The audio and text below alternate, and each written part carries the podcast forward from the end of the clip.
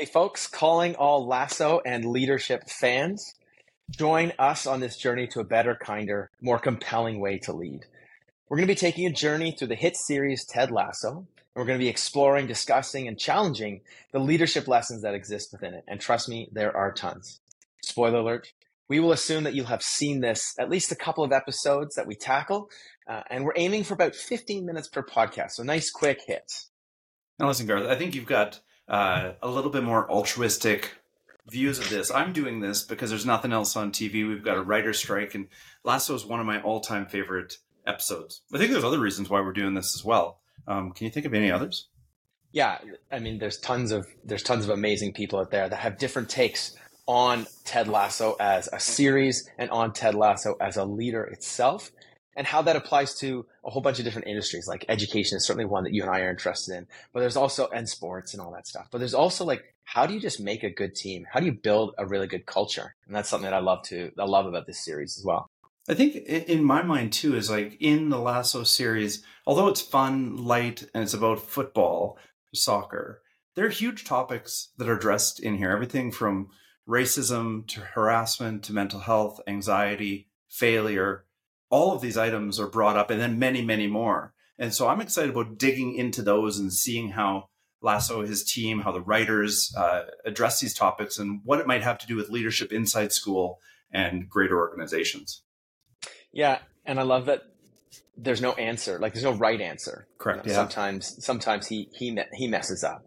Uh, but in each episode, so we're going to review each episode uh, of Lasso, and then we're going to like be playful. We're going to reflect on some of the leadership principles that may have gone unseen, unnoticed, or maybe even underappreciated. Um, but we geek out about this stuff, Jason and I. So uh, we hope to bring out some powerful leadership strategies and maybe approaches, and then ultimately hear from you. Uh, we're also going to have different people on the podcast as well. So, totally. get started? Well, I think yeah, I do, and I think starting this conversation is important. I want it to be with the broader community. So, like you said, yeah. Garth, I want people to reach back out to us and let us know how this manifests in their space, where they think we're right on point, and it's kind of fun to hear when we're not on point too. So uh, open to critical friends and critical feedback in that. But I think honestly, Garth, I think we are way ahead of ourselves. Um, we're assuming that everybody knows who we are. So why don't you? I'm gonna let you introduce yourself, so I don't have to do that, and then then maybe I'll take it on as well. Tell us who you like sure. Lasso. So uh, I'm Garth Nichols, and I work at Havergal College in Toronto, Ontario, and I'm a vice principal there. And I also am the co-founder of Cohort 21, which is an independent schools uh, sort of professional development organization that uh, that we run.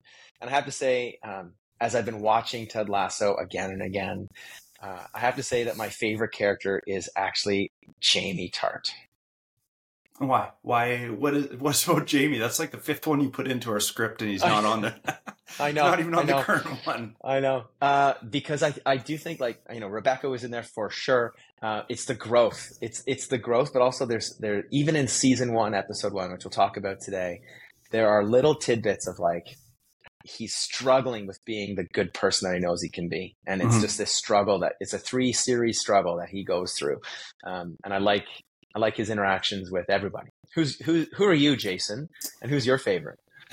who am I? That might be two different answers of the same answer, but I just want to say to Garth, I'm so excited to work on this project with you because I've been a yeah. huge follower of yours over time, and the way you look at innovation and leadership has always inspired uh, us out here to, to do our work. So uh, thanks for jumping in on this journey with me, and I uh, yeah. look forward to learning from you. But if I'm looking at Lasso, uh, I have to say Roy Kent has always been my favorite. I think you know the primal side of me. I come from the prairies. I'm born and raised Saskatchewan. We use a lot of four letter words out there, and uh, Roy speaks my language. We're going to keep it clean here because it's an educational podcast, but I know you've watched it and you know what I'm talking about.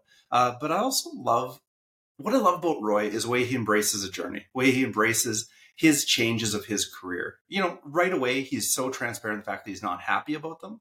Um, and we're mm. not generally in our lives, in our education, in our career.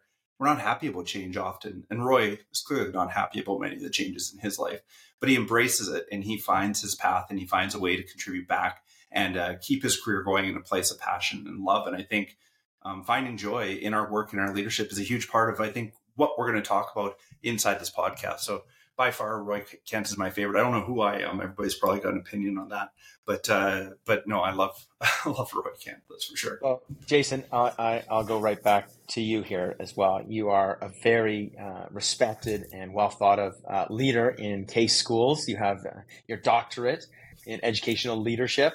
Uh, you're head at Rundle. Like, tell us more. Yeah, so I guess I left all of that out. I jumped straight yeah, to Lasso. But yeah, I've been fortunate to be a Rundle for the last 23 years and uh, I've been a part of CAIS that whole time. And uh, it's just been a dream and I love, love leadership. You know, I wouldn't have uh, studied for the last 10 years if I didn't love it. And so this is just an opportunity to create, which I love to do. And I know you love to do, Garth, as well. Uh, create something new and get it out there. And really, what do we have to lose? Even if uh, just I for, force my loved ones to listen to this, like almost all of the content I create. At least they've listened to something I've done. So yeah, uh, I'm I'm really excited. And you know, we're just we're just two educators here, but we are going to try and bring in other voices throughout the podcast uh, to see what other people think about the episode. So look forward to that too.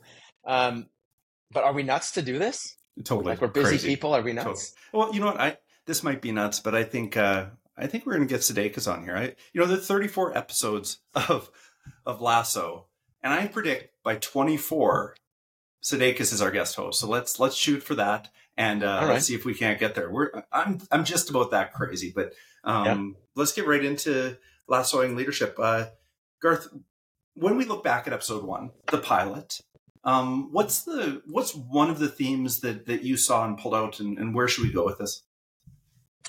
Yeah, I really love this idea where Ted where Ted is in the car and he's kind of joking around. Uh, he's, you know, Nate is driving him away, so he's pretending he doesn't have a steering wheel in front of him. And Rebecca says, you know, working hard late at night, and he says, I just find, you know, the harder you work, the luckier you get. Yeah. And I love that, and it resonates throughout the entire series. Uh, it's something we've heard in sport a long time uh, as well. Um, and so for me, that speaks to like it's not just working hard; it's working smart. It's being resilient. It's showing up, um, and it's it's leaning into the resources that you have. So working hard generates new ideas, and it generates new opportunities that will like push you forward. And this happens all the time to Ted. I mean, yeah. there's just these little things. So even when he, um, even when he's looking for a, a, a, an act in episode four, it's the same person that he's seen all around, and he is actively looking for people. He's watching uh, kids playing soccer and he's always learning, you know, with Coach yes. Beard, um, which I love. And so the harder that you work, the luckier that you get. Yeah, that's think, something that that I've seen and something that I, that really resonates with me. Well, I think coming around, we'll come back to this in a moment. I think, but when we think about school leadership, in particular leadership as a whole, it's really hard work, and I think we have to lead out with that, saying we know this is going to be hard. You know, so often when I talk to leaders in our system, I'll ask them how their day was and they'll say, you know, it was really long or it was really hard, but it was good. That's always like, but it was good. That's what I'm listening yeah. for. Because if it's good, then the hard work is definitely worth it. And I think about back to Lasso, one of my favorite favorite moments of the entire well that that episode in particular with the season is when Beard and Lasso set up their office. And I think there's so many mm. nuances in there. So first, you know, they bring their desks together. So your work environment is going to allow you to achieve the goals that you're setting out to to achieve. Secondly, uh, the artifacts that they put up in and around the room. We see Wooden's triangle up there. We see overcoming odds, some things like Ali. You know, we see championship triumph, and then see pictures of, uh, you know, some of his kids' notes to him, which means family is really important. But what happens in the last moment, I think, is most important. Is Ted works so hard that he actually goes to sleep in the office. Yeah. This work for him is so purposeful and so driven that he's he's worked himself to exhaustion. Now, I'm not here saying work yourself to exhaustion. I think there's a difference between service and martyrdom. But at times, if it is purposeful work, if this is something that's in your heart and in your blood, I think you can work to that point of fatigue. And and you see this in Ted. He he wants it so bad that that he's yeah. going to work to the point where you know he falls asleep in the office and Beard wakes him up there. And it's it it it, it sort of puts forward this really generative tension throughout the entire show because Ted is experiencing difficulty in his marriage. He is away from his family, and so he is pouring his heart and soul into this work in order to make uh, in order to make it that sacrifice kind of worth it. And I do think that that's that's a really generative tension. We'll explore that throughout this entire podcast. Um, but how do you how do you seek balance in your life, or is there such a thing, Jason?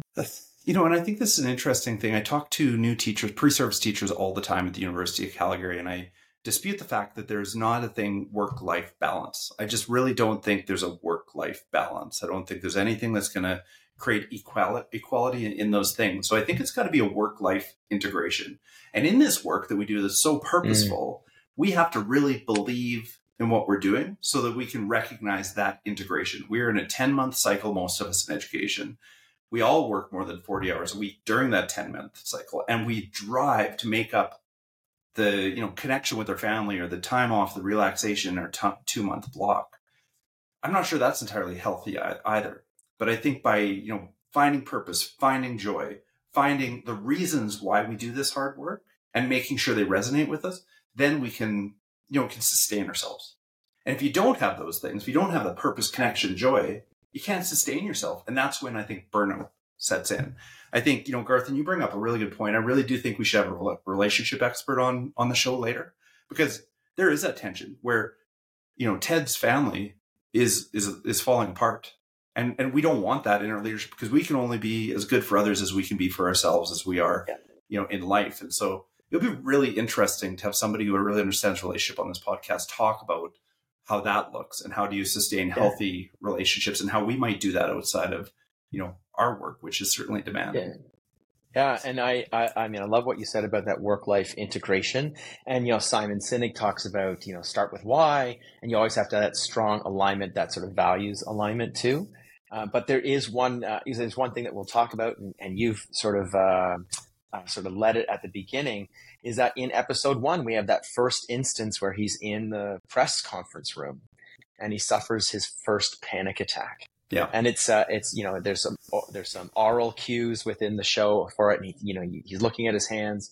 This is something that carries on throughout. And, it, you know, as you say, these, these are symptoms of something happening at a deeper level of who he is.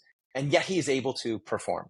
Yeah. And so I think with us as leaders, it's important to understand like and empathize and show compassion that this is a 10 month, you know, year for us. And so we're squeezing 12 into 10. Uh, but also one of the things that I do with my team is I review our calendar and I point out like, Hey, this is where things get really, really pressurized. Mm-hmm. This is where things are lighter. Take the time here. Uh, I emphasize things like, you know, a week before we are sending students off on a global learning project, uh, to Morocco and Spain, this is where you want to make sure that you are calm, that you check have your checklist. You don't want to add this to you know the week before you're going because you want to be present for the students. You want to be present for the families that are going to be asking you these same questions. Um, so I really like that part about the harder you work, the luckier you get.